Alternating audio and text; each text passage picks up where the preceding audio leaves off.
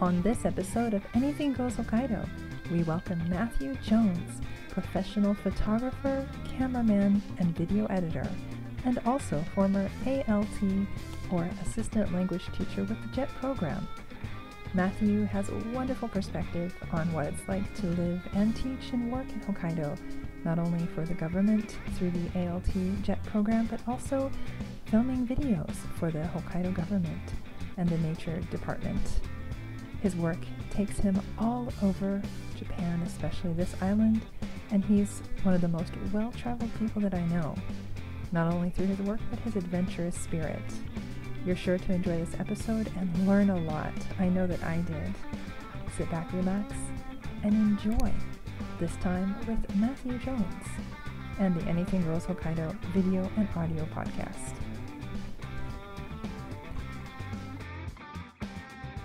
And welcome to Anything Goes Hokkaido video and audio podcast. Uh, I'm Delana Miyazaki, and today it's just me. My co host Shinya is not available, so we're going to be interviewing Matthew Jones, who has been a resident in Hokkaido for how long now have you been? Four here? years. Four years. Ah, such a newbie. Yep. But actually, yep. I think you've got more experience with uh, traveling around Hokkaido and uh, some other unique things than anybody I know. Really interesting. I don't have. I think there's probably people that you know that have more experience than me. Well, maybe just because of their their length of time here, but in in the short time you've been here, well, In short, the short time that I've been here, I have certainly made my rounds around the the island quite a few times.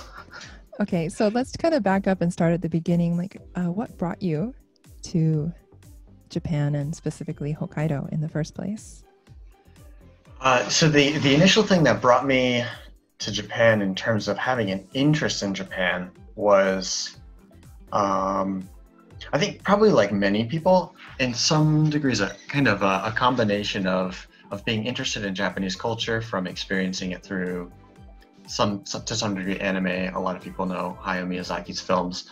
Uh, kind of in in middle school was the first time I ever had any contact with that and found it really interesting in a way that it just kind of presented art and presented even the musical quality of it in a way that you don't really encounter in uh, maybe you'll find it more often now but i would say probably 10 to 20 years ago you certainly wouldn't encounter it very often in american media. And then in addition to that i had met some japanese friends at a summer camp that i went to in colorado when i was in middle school. Uh, and their english ability was was pretty limited. My japanese ability was totally non-existent However, despite that, we were able to kind of build an immediate friendship faster than I had experienced with most other people.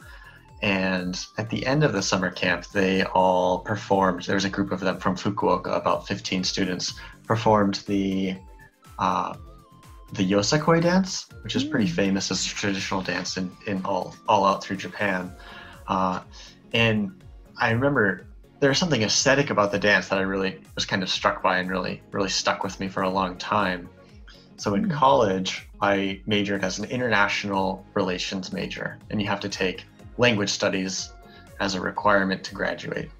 So I decided to take Japanese as something I'd always been interested in, but growing up kind of in a rural Colorado area was never available to me. Sure, sure. Um, hmm the language is available to me as well. We're very limited in my schools. Yeah. I was like, oh, Yeah. would have totally taken Japanese had it been available. Had it been available, absolutely, yeah. Yeah, I took Spanish, which I have no regrets about, but it's difficult to use out here. Uh, Well, yeah. I also took two years of Spanish in high school simply because I lived in Florida and I thought it would be practical, but it really didn't help foster uh, many conversations in real life. Yeah, uh, yeah, I think that's probably something you encounter as an English teacher in Japan as well. Uh, For Mm. me, as a high schooler taking Spanish, I was not particularly interested in Mm. learning Spanish, Yeah. which uh, has a significant impact on your ability to actually learn a language of Yeah, sure. the degree and interest you have in it now. Now, going back to the US, I would love to continue taking Spanish. I think it would be Mhm. kind of a, a beautiful language to learn and certainly would open up a lot more conversations Right. uh, same now as an adult. Yeah. Yeah, for sure. I think that experience, though, for me as an English teacher as well, was helpful in understanding my students who are Yes. maybe in a situation where they don't want to be taking English classes uh, necessarily and trying to find ways to do it better or get Yes. get them Mhm. interested or at least make it not be boring textbook style.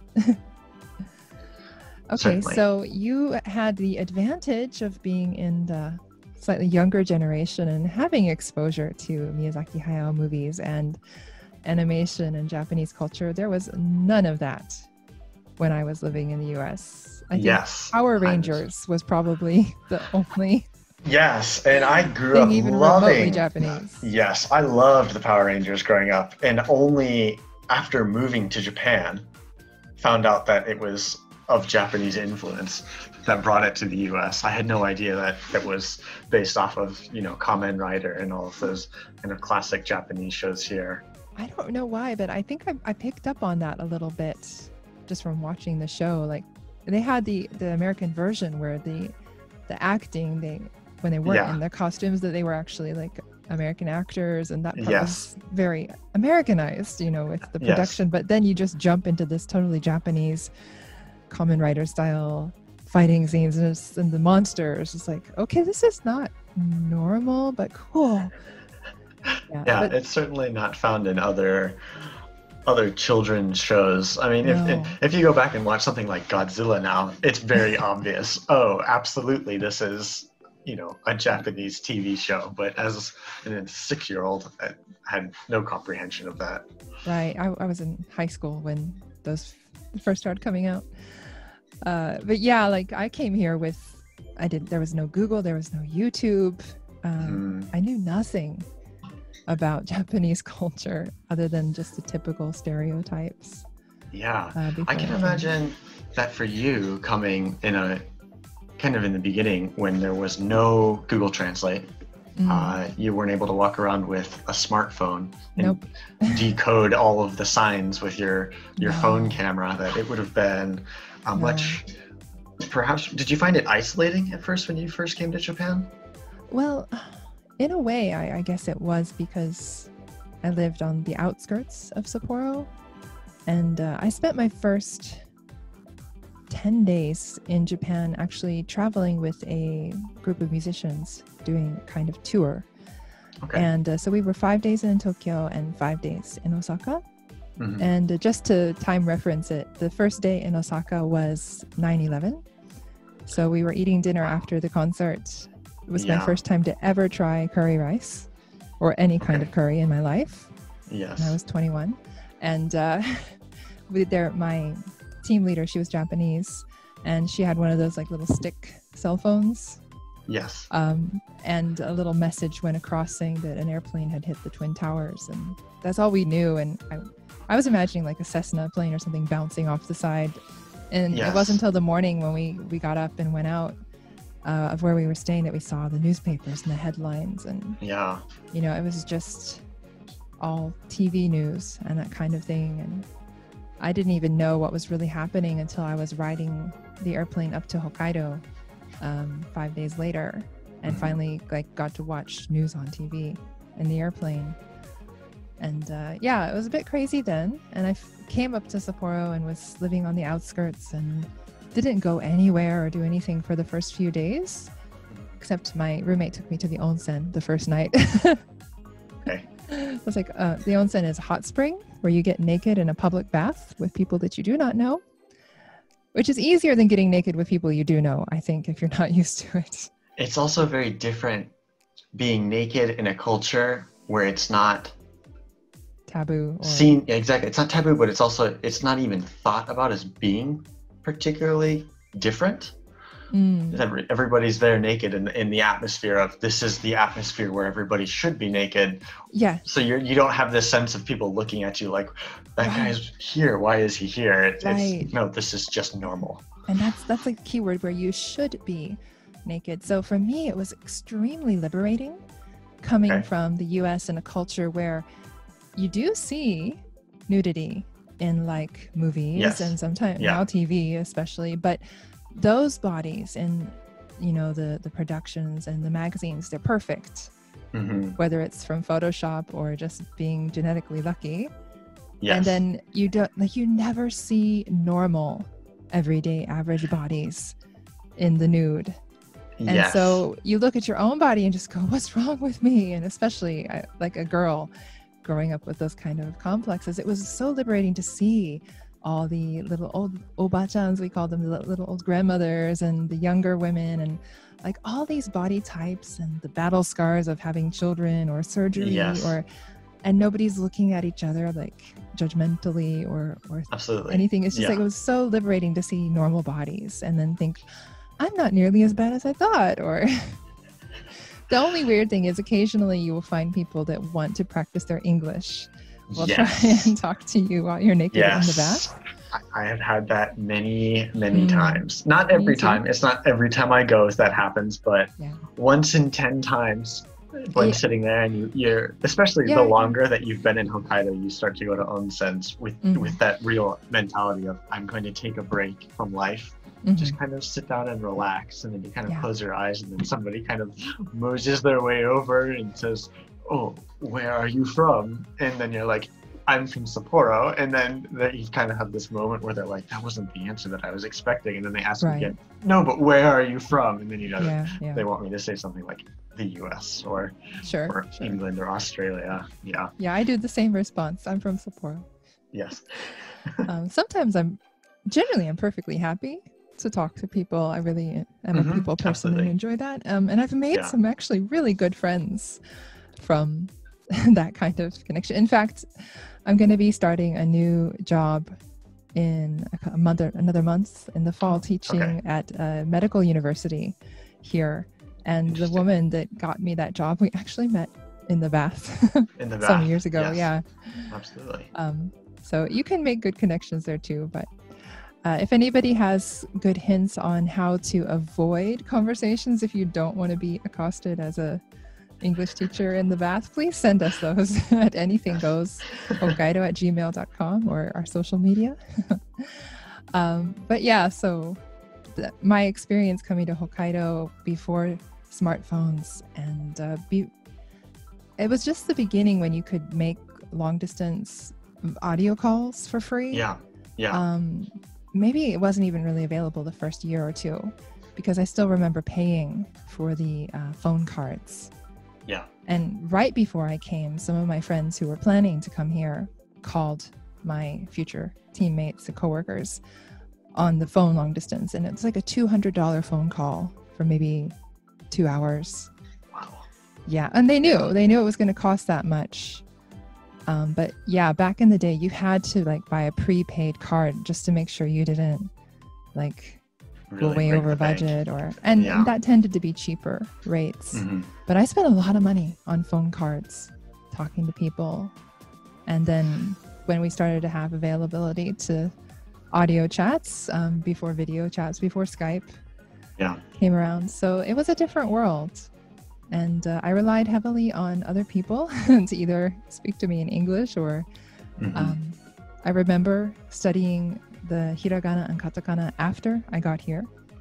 yeah. I, I tried to learn before I came, but I was taking American Sign Language and Greek for my degree in university and yes.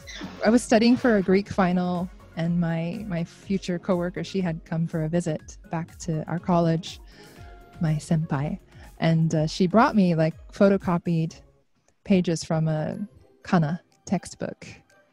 Okay. Kana is easy or something, and uh, I opened that up. I was like, okay, I'm gonna study Japanese, and my brain just went, if you want to pass your Greek finals, don't even think about it. Yeah. So I'm like sitting there praying in the ca- coffee shop, like, oh, please help me to learn Japanese quickly when I get there. So um, I did nothing. I couldn't read any of it. Yeah. And So I would sit on the subway and like practice reading the uh, simpler kanji. And we were on a drive taking our uh, senior coworker to a ferry in Tomakomai, which is Okay. about a cou- couple hours, I guess, from where we were. hmm And on the way there and the way back, I actually memorized all of the katakana in about four hours. That's pretty impressive. It took me a few weeks to really finally feel like I had hiragana down. Katakana well, still hiragana I did trips me first, up. and that take, Okay. took me probably the same. But then the katakana, which is exactly the same phonetical sounds, is just Yes. different shape. Um, and for people who are listening to this or um, watching and don't really know much about the Japanese language yet, um, which would be a lot of the world, I think, there are two phonetical alphabet systems. One is used just in general, it's hiragana. And then the second one is exactly the same except for the shape, and that is used specifically for foreign words. So anything that's coming from English or French or German is going to be spelled in this katakana. The katakana. And then you Yes. have the kanji.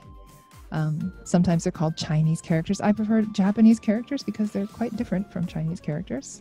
They have evolved quite a bit since In their original ways. Chinese characters, yes. However, unlike Chinese or Korean, I believe, where one character has one reading, one sound, the Japanese characters actually have the original Chinese reading as well as maybe two other ways to read it in Japanese, If not up to 30 other ways to read it. 30 other ways. So any character, when you combine it with other characters, is going to be read so differently. Um, Yes. That makes Japanese very challenging to be proficient at in the reading and writing aspect.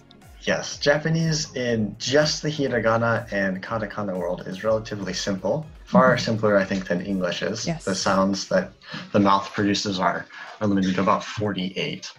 However, when you combine it with the Chinese characters that have been adapted to fit an, the language that they were not initially designed for, it creates problems, which I find absolutely remarkable that Japan has been able to, for hundreds and hundreds of years, had almost universal literacy rate for a re- reading and writing system that is not by any means designed for the country that it is functioning in.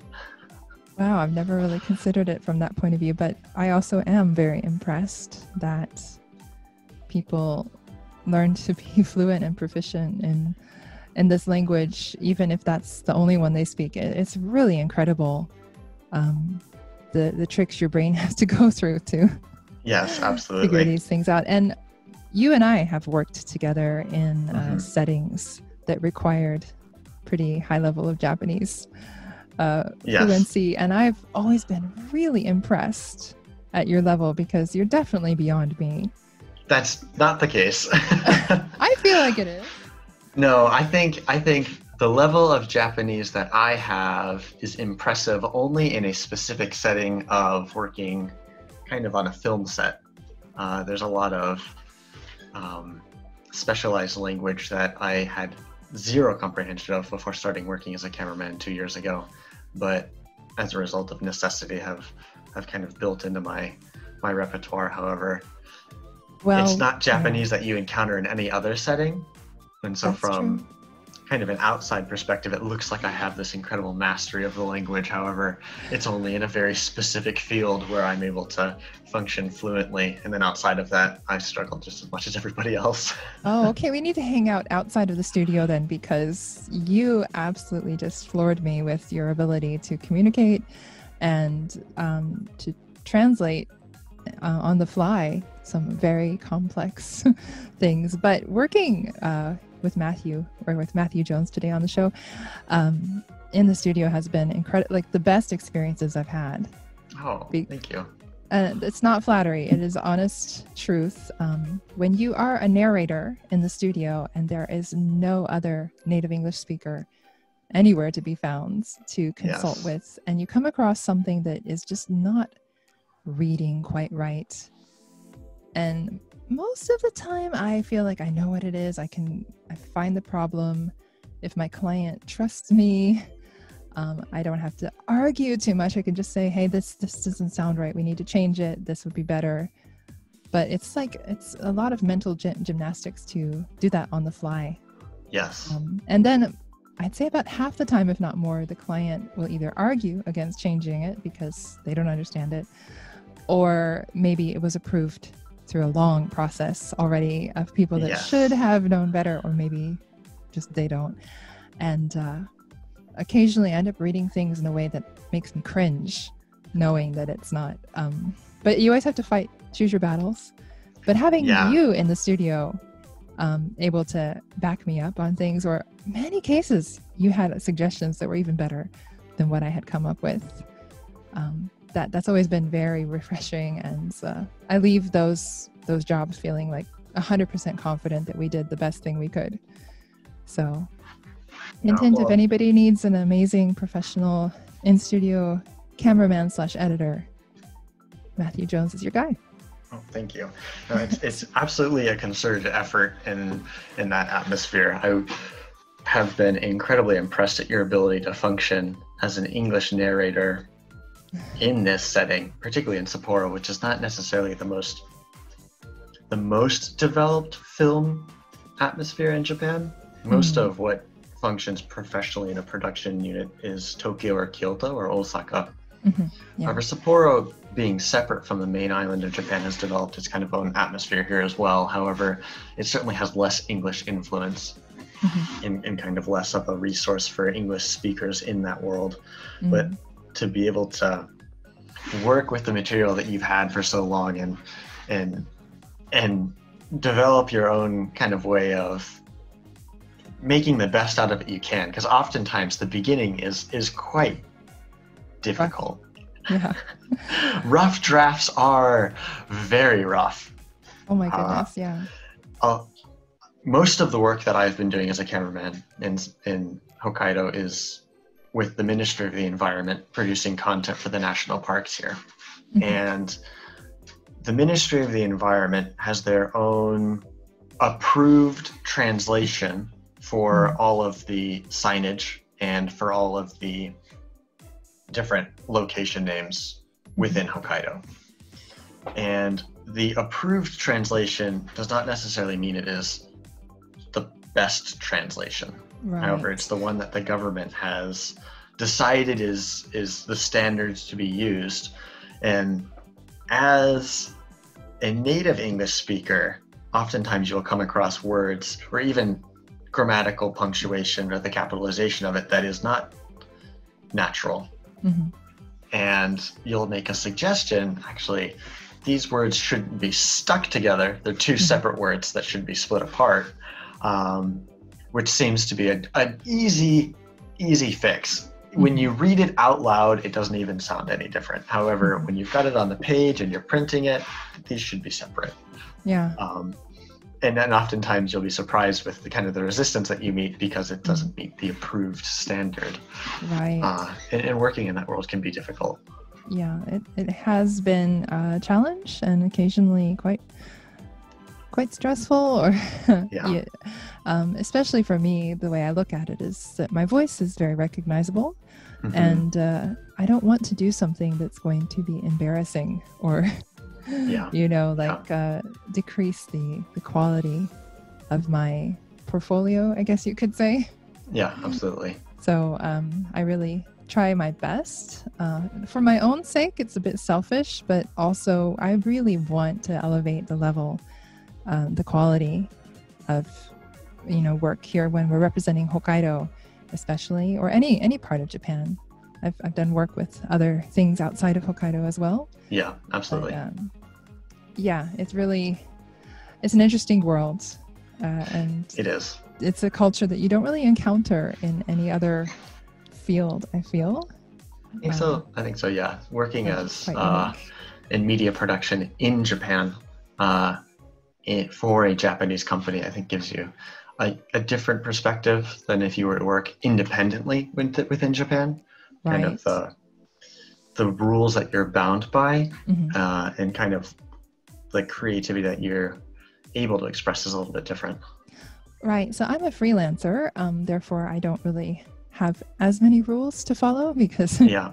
i can always accept a job or or not and uh, Mhm. kind of demand certain things Yeah. or just you know decide that job is not for me but in your case you're working full-time for Full time for a Japanese company. Japanese company a couple of years now. Is there anything you'd like to share with us about uh, the pros and cons or the uh, Yes, I- I would say that probably the ideal environment to work in in Japan would be if you can work in Japan for a non-Japanese company. Mhm. It's uh, and and this is one thing that I, I really appreciated about working with the JET program is that they do a very good job of on the institutional level. It's different for everybody when they actually get here and they're working kind of on a personal level with their board of education or the teachers that they're working with. But on an institutional level of creating basic work protections for the people coming here, they're they prevent ALTs from working overtime, which in Japan is a pretty harsh environment of Mm. the expectation to, to work unpaid overtime as just kind of the general way things work. Um, and working as an ALT, that was never an issue for me. However, when I made the switch to working as a cameraman in Sapporo, as I was interviewing for the company, they they mentioned to me, "You will be working more than you've probably ever worked in your life." And and my idea was, well, 40 hours a week that I've worked up until now was, you know, that's that's not bad at all. I can I can do more than that. That's fine. Um, however, sometimes when you work 80 to 100 hours a week, you realize that that's that's quite uh, it wears on you physically, and then not being Yes. Reimbursed for that can be pretty mentally straining as well. Yes, and I think people who are not familiar with that part of uh, Japanese culture might actually be scratching their heads or their ears, going, "Did I hear that right?" Um, Eighty to hundred hours a week is actually not not unheard of. It's it's not even that uncommon.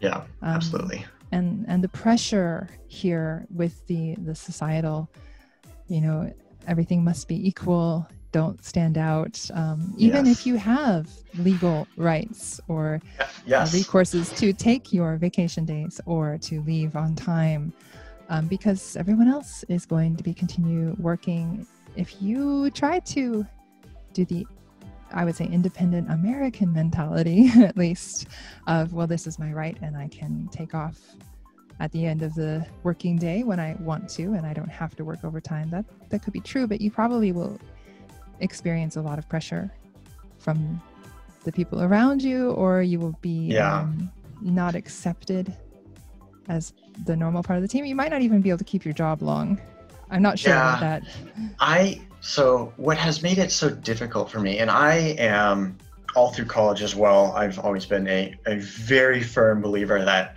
that rest is is a critical component of success and taking having free time where you're not at all trying to really improve or, or function on a work level and having time that's completely unrelated to that to be able to express yourself freedom uh, freely and to be able to grow in ways that you're not really expecting is necessary Mhm. um, and I, I kind of assumed that i would be able to to some degree as an individual incorporate that into the to the work atmosphere that i'm working now and be able to perhaps influence the other people around me and kind of find some sort of middle ground to work with there Mhm.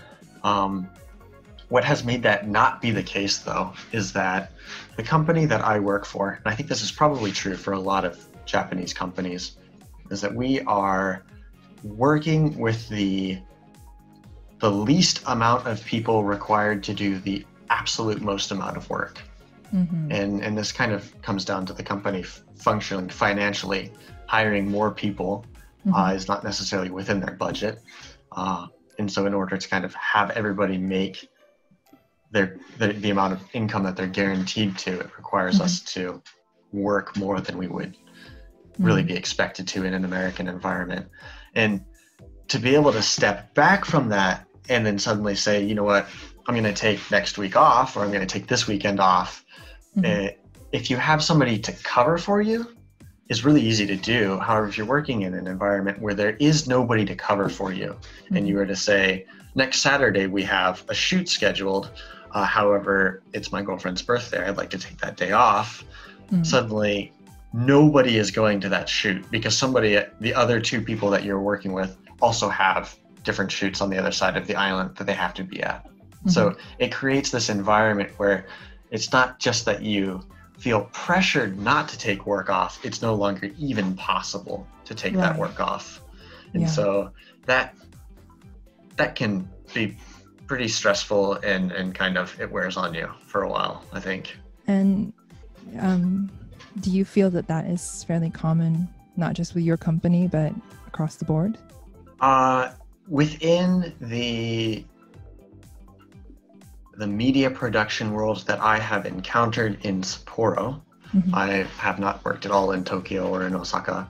Um, I would say that's generally universal, Mm. uh, and particularly within Sapporo. And this is kind of a not just limited to film or media. It's limited. It it's kind of applies to all work environments in in Hokkaido. Is that most of the younger generation growing up here, once they reach a working age after graduating from high school or from college, they will then move to a larger city outside of Hokkaido. Mhm. So there's kind of a continual drain of a younger population within Hokkaido that's Mhm. constantly moving to either Tokyo or some of the larger cities like Osaka.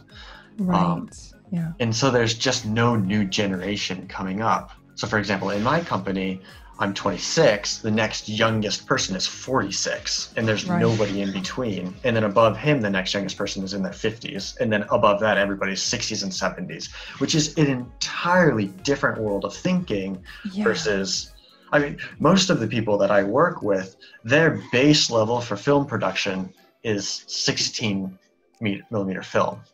So they're still functioning on the idea that uh, 100 meters of film costs this much. You'll Mhm. burn through 100 meters of film in about two and a half minutes. So how much film should you shoot in a day? Whereas now, that's It's a completely different it's completely different. world. Yeah, the equipment that we use is different. 8K and digital. And, Absolutely. Yeah. Right. Um, I also have spent a good deal of time uh, working on location filming with different crews. Um, Yes. and I would have to say the youngest person on any of those camera crews tends to be maybe 30s or 40s. And then it's like up towards close to retirement age or even Yes. beyond retirement age. And uh, the schedules can be quite hard. For me, um, I'm usually on Mhm. location from three, four, five days, six is the longest I've been on. And they do their best um, for, for me because I have to look fresh on camera uh, Yes. to let me have rest times in the car when we're driving from place to place or not demand a whole lot. So I'm not carrying heavy equipment or um, having to be on all that time. I know that my coworkers, who are the cameramen and the sound engineers, um, have a much heavier burden than mine. But even I can get a little burnt out um, after a few days of, you Yeah, know, waking absolutely. up at three thirty or four in the morning to go dry kelp Yes. on the beach, and then Yes. having to film a sunset, you know, at seven, or and then like maybe a dinner evening scene, and so you're just on really tough schedule. And then once my part is done, I come home, but these people are also editing and uh, racing towards deadlines, and Absolutely, yeah. And oftentimes, most of the shoots will overlap. So as soon as you've finished, you have got no no turnover, and you're immediately off on a different location as well. Right. Well, even when we would get back to the hotel at the end of a filming day, for me, it's like, okay, maybe we have dinner together and then time to go to bed and have a bath in the onsen, whatever. But my coworkers will be charging batteries, checking the film of the day, making Yeah. sure that they got everything. Um, and that's more and more hours of work. And so it, it's definitely a sleep deprivation culture. Yes, I uh, average far less hours of sleep than I would like and have ever been used to in my life. I, I have Mm. noticed that my my body has gotten somewhat used to the having less amounts of sleep than I had growing up, Mm. but um, I don't know how much of that is is getting used to it or how much of it is kind of forgetting what a, a nice baseline is. Well, I've never had a normal sleep schedule that I can recall. I have a Okay. free running sleep schedule. So, yeah, um, operating on varied amounts of sleep without a steady baseline is just my MO. So, I can't sympathize or empathize too much in that regard. Or I Yeah, can completely empathize just because I do it to myself. But okay, yeah. Yeah, and that that's different for everybody. What Yeah. what's healthy and what's not. So right now it sounds like this whole um, experience working as an ALT, where you've got guidelines and protections that allow you to actually have more of a normal lifestyle, um, sounds pretty cushy. Why and did you switch? That's a good question. job? Yeah, so I, I guess probably to answer your first question, which you initially asked, which I hadn't really addressed of of being an ALT. Yeah, let's go back to Um, that because uh, okay, a lot of people yeah. who are maybe going to be listening to this are interested in becoming ALTs. Uh, what does ALT stand for, actually? So it stands for uh, Assistant Language Teacher. In Okay. in Japan, it, the name, the title has changed over the years. At one point, it was Assistant English Teacher. However, uh, not all language instruction in Japan, particularly in Hokkaido, is just English now. There Mhm. are ALTs who are requested to teach Russian Mm, as well, particularly in some of the kind of farther north port cities like Wakkanai or Nemuro. right. Uh, they have a fair amount of trade that goes along with the Russian sailors as well that kind of come through the area. Um, but the ALT, you are, as the name suggests, an assistant language teacher. So you are traditionally paired with a, as an elementary school teacher, you'd be paired with the homeroom teacher who's then teaching one group of usually somewhere between 20 and 40 students and all of the generalized subjects like you would find in an, in an american education system as well. And then when they teach their english classes you get brought in as a way to kind of facilitate the english to provide some sort of native speaker Mm, uh, element. Element yes element thank you in, in, into that world. Uh, and it, the way that it functions is different for every school. So there's Mhm. some schools that where you will be asked to basically handle all of the instruction on your own. When you walk into the classroom the homeroom teacher will will always supposed to be present. Legally they have to be present because you're not actually a licensed educator in japan so you're not Mhm. allowed to be left alone with students. Uh, but they might not be present in their participation. Mhm. And so you'll kind of have to be in charge of the class, provide all the content. How will the students engage with English? Uh, Mhm. How will you present the material that uh, is either in the textbook or supplement it with something else that you would like to to bring bring into the classroom? And that amount of freedom also varies from school to Mhm. school. Sure. So I was teaching in a town called Engaru and Mhm. teaching in kind of a sub district of Engaru called Ikutahara, which has only about a population of 2,500 people spread out Mhm. over a fairly large area uh, in kind of the rural countryside.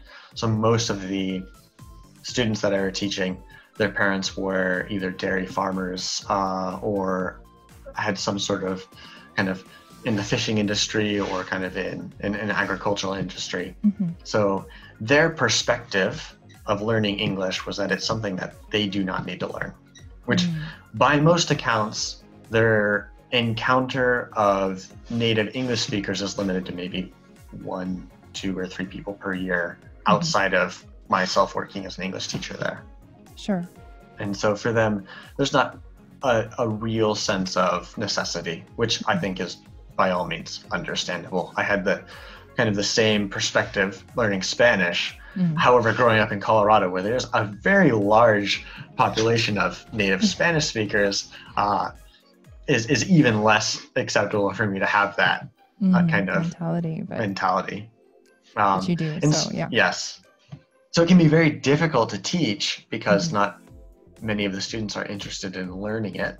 Right. Um, but for my situation, I was given a lot of freedom Okay. by the Board of Education and by the teachers that I was working with. And I taught elementary school from first grade up to middle school, which is the American equivalent of uh, freshman year at high school. Right. And I taught at five schools Mhm. in kind of all around this different region. And each of those schools I taught on a different day.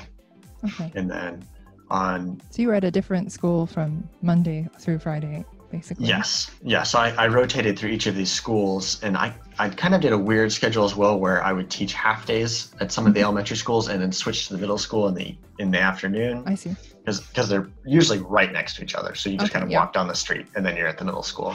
Right. Um, so it would make preparing for classes pretty difficult because you kind of be thinking, okay, I've got first graders in the morning, I've got to do like numbers one through ten hmm and then suddenly I've got middle schoolers in the afternoon, and I have to teach, you know, how do you correctly use relative pronouns, and, and so kind of uh, doing this mental acrobatics of of trying to create content that is actually age appropriate while Right. bouncing around through all of these different age groups Mhm. took took a while for me to get any sort of sense of proficiency at Mhm. and I did. I only was an ALT for two years, and I think, I I think that by my first year was the first time that I had developed any sense of confidence in the classroom.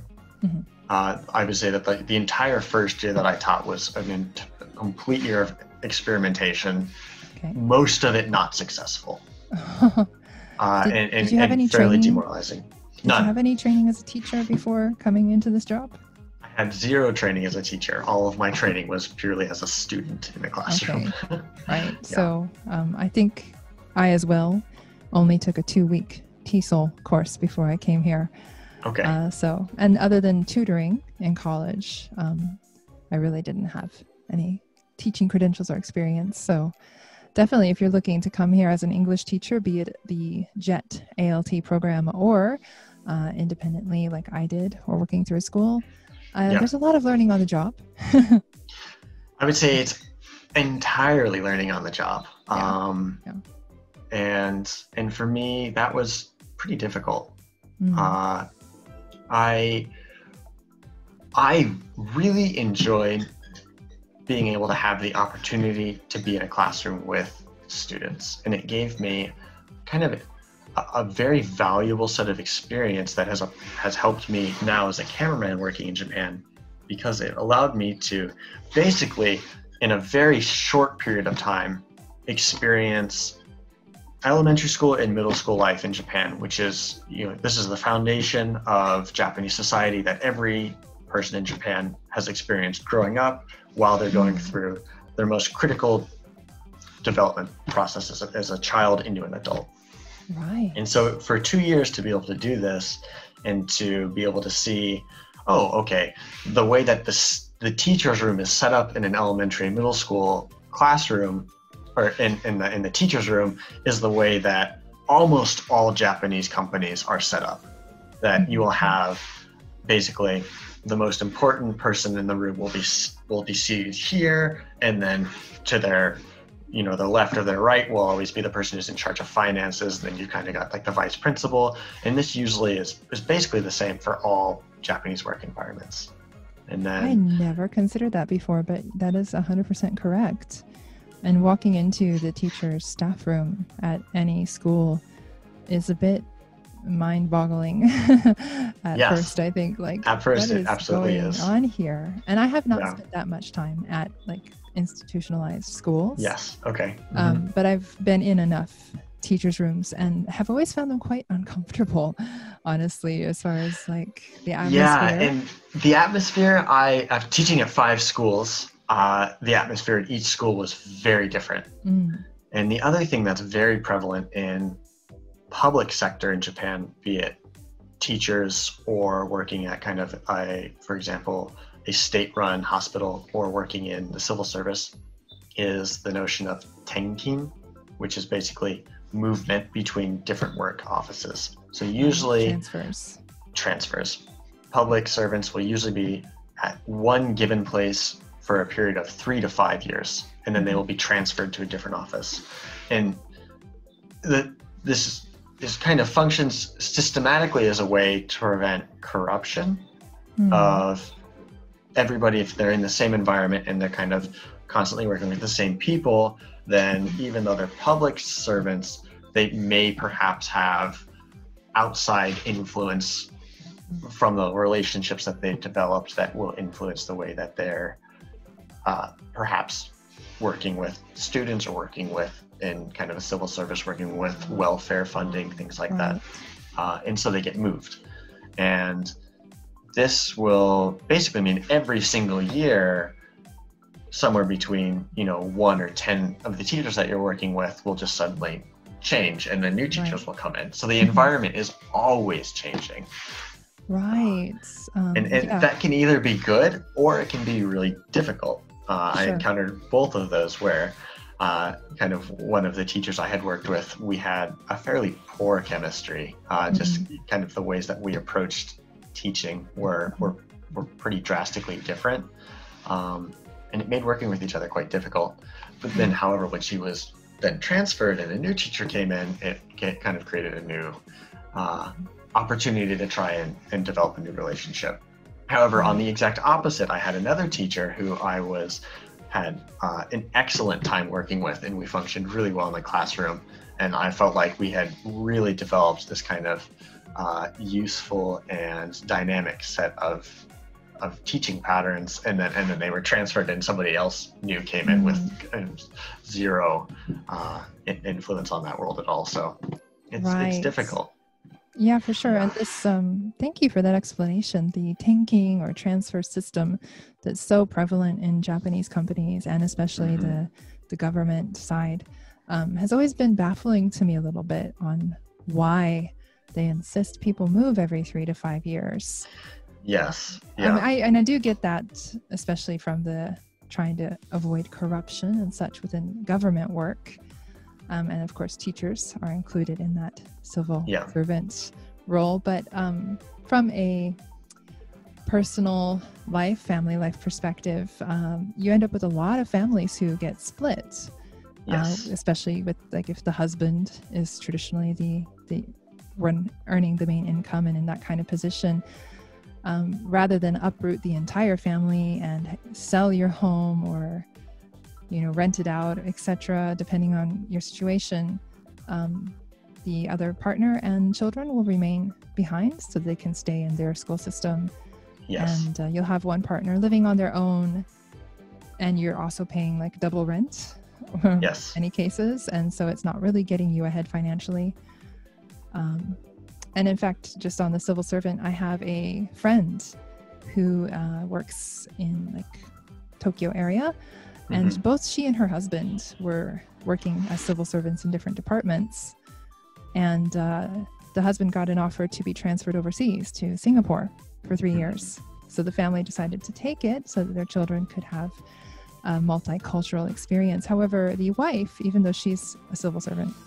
was not allowed to do any work um, Okay. she was not allowed to get another Yeah. job Yeah. while overseas. She had to write reports for her job just to show she was doing some kind of self improvement or something to keep her position, but not earning the income. Um, so her position's guaranteed that she'll be able to return back to work when she gets there. But I felt that was extremely unjust when you have people working for the same system that you require one person to just basically give up their career for that period of time so the other per- other spouse can further theirs um, it's a bit crazy Yeah. to me It is. the And amount of control Yeah, and I think this is the system that exists here is is one of the main reasons why if you watch any sort of anime or any sort of Japanese television drama, Mm. in most cases, if it's has to do with kind of a middle school or a high school age main character, you will almost never see the their father figure in in the drama or in the anime at all. They're almost always totally non-existent, yeah uh, and and that's that's because that's generally the case in in Mhm. kind of that that gen that normal work life family dynamic in Japan is that the the husband if he is the main main kind of breadwinner for the house will not be Home. present exactly whether they're Yeah. transferred to a completely different area or they're just working overtime or having to go out to drinking parties to keep their work relationships uh, established. Uh, yeah, I think the presence of the main worker is Yeah. uh, not felt at home like we would expect in other cultures. So Yes, uh, that is something to that's be aware of. But if you are going to join the ALT or JET program, as it's also known, um, what does JET stand for? Uh, JET is Japan Exchange Teaching. If I right. See, I it's a very believe that's what common is. misunderstanding that you would stand for English teachers. English, yes, exchange. Japan Although exchange. there are exactly, there's nobody coming from Japan going to the U.S. to teach Japanese. Uh, No. which it's not. It's not that kind of exchange. However, the JET program is kind of an interesting thing where it has. It's been around, I think, for close to 40 years in Japan. Not, Mhm. not quite 40 years. Um, and it functions nominally as a way to facilitate English learning in Japan. And by an Mhm. objective standpoint, it has not been very successful Mhm. in terms of increasing English uh, comprehensive levels in Japan. Mm. However, as a cultural exchange platform, I think that the JET program is is quite successful. Mhm. It allows uh, individuals from many different English-speaking companies, not just the U.S. However, the U.S. provides the majority of the applicants for the program. Uh, there are participants from South Africa, there are participants from Jamaica, there are participants from England, from all around the world where somebody who speaks English right. to come to Japan to live here uh, and to be able to interact with a younger generation of people who, for many of the areas in Japan, their only direct influence of a non Japanese perspective will be provided for them by that Mhm. English exchange teacher. Right. Uh, and so it gives you, I think, a phenomenal opportunity to be a cultural ambassador that uh, you can you can use or abuse one of the Mhm. two, uh, and and so there's a lot of responsibility with with being a cultural ambassador of what kind of culture will you represent. For example, being a American citizen who is white and who is a male coming to Japan and being in a small town where I am the only American citizen living in that town Mm. to then represent to all of the people that I'm working with and interacting with what is going on in the US Mhm. During a time where I first came here in 2016. Uh, I had been here for about two months, and then we uh, that was when President Trump was then elected. And and at that point in time in Japan, uh, there was a lot of anxiety about President Trump being elected because of remarks that he had been made that he had made regarding to the military bases that the U.S. has in Japan. Mm. So Japan as a country is limited by their constitution to not have a a outward focused military. They can have a self defense force, which is what it nominally is. Uh, and, and practically it is a military by, by all respects. However, they rely heavily on the security that the US provides, Mhm. uh, particularly so within the sense of Japan and how it relates to Russia, South Korea, North Korea, and China.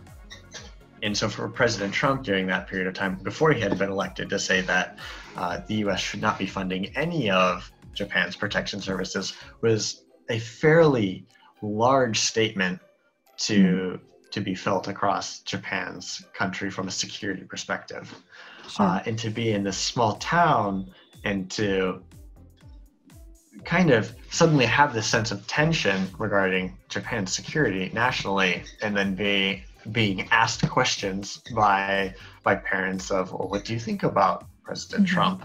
Uh, what do you think about Shinzo Abe, the Prime Minister of Japan? Uh, and, Mhm. and to realize that the words that you use there actually have have some degree of impact on these on how these people then perceive the U.S. right. her Yeah. you as a person uh, is is interesting, but Mhm. Uh, can be kind of a difficult dynamic to to walk. And and I've I've really really been feeling that quite now of how how should I talk to people in Japan about what's going on in the U.S. with rely with regards to racial tension. Um, Right.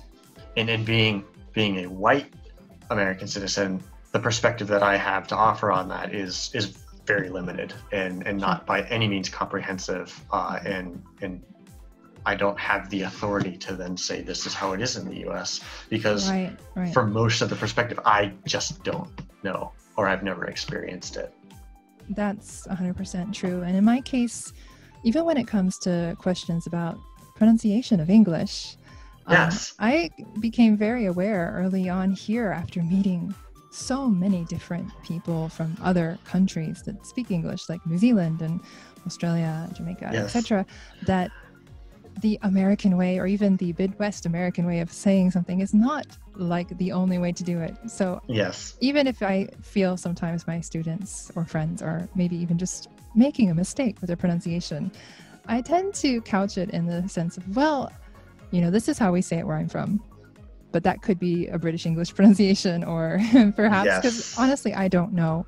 And so when it comes to trying to talk about, uh, and I generally do not talk about politics or religion or those things if I can avoid them, just find it's uh, less tension all around. But when you get asked direct questions and you need to have an answer, um, I do try to just let the one thing I always come to is you cannot generalize America. You know, to one kind of like Japan is a very homogenous culture in many ways, still after being a closed country and still being a closed country in many ways, that you can generalize things, even if you shouldn't, um, to how the think- culture is here. But in the US, you have so Yeah. many, so much diversity, and uh, people of color will have a very different experience than someone who's like you and I growing up in the way that we have. So you just, Mm. I always just like, you can't generalize it. Everybody's different. You have to ask that person or, you know, try to point them in the direction of people that might have more valid opinions. I don't know. It's Yeah, a really, really tough thing to answer It's really difficult. Yeah. And I'm not certainly, I don't know necessarily know if I could say you can generalize Japan. However, when you're talking about the experience of the US, there are things that just have no cultural equivalent here. Mhm. And so it can be difficult to talk about something, for example, that you have almost no vocabulary to talk about in Japanese. Right. Um, and, and yeah, it's difficult. yes, yes. So um, we are kind of getting close to an hour mark uh, for this episode. But uh, Matthew, we really appreciate that you uh, taught us about being an ALT and the experiences in rural Hokkaido. Also, what it's like to work for a Japanese company in the uh, film production industry. Okay. And I feel like there's we've just scratched the surface with you. yeah, um, it wasn't. Ah, like I could say a lot more. we I know you could. Um, and I would love to have you back on the show again sometime down the line. Uh, but absolutely. if you have Yeah. questions for Matthew, is there a way that people might be able to reach you if they want to know more? Or do you Uh, have any kind of like social media presence or, or anything that you're trying Uh, to promote? I am on Instagram, although I almost never upload anything. Almost all of the content that I produce now is is kind of contractually not owned by me, so I'm Mm, right. not necessarily yeah. active. But my, if you say, Oh, we lost your sound. You let me unmute you. Sorry, you. I I had my phone on my space bar to relieve the temporary unmute, and I just moved that. okay. Yeah. Um, my Instagram name is Matthew Rob Jones, no spaces. You Okay. Receive any message requests there. H E W Rob R O W. R Rob Jones. Yes. ROB. ROB. Sorry, yes. Yeah, early morning for me here. Uh, so, Absolutely. Yeah. Matthew Rob Jones uh, Instagram, you can find him there. And uh, definitely, he's living an interesting life as a cameraman in Japan. So, uh, we look forward to hearing more of your adventures down the line. As always, you can find us on Instagram at Anything Goes Hokkaido. Also, Twitter, uh, we don't really post there directly. So, Instagram or Facebook, uh, those handles would be the best way to reach us. Of course, email at gmail.com. I am Delana Miyazaki on Instagram, Twitter, and Facebook would be Delana Live for my professional artist page. Yes, I am known as the voice of Sapporo, even if I made that name up myself, but I do more than half of the announcements for public transportation in the city and beyond. So I think You can't come here and not hear your voice. it would be very difficult. You'd have to be isolated to uh, driving a car and not going in public. Yes. so, uh, yes, thank you so much, Matthew. And uh, everyone, if you're out there keep keep on keeping on. And uh, this is Anything Goes Hokkaido. Shitake. Thanks for having me. Awesome, Matthew. Thank you. So I'll just stop our recording now. And uh, that was great. As always, we give a huge thank you to everyone who makes this podcast possible, especially our viewers and listeners. Thank you so much.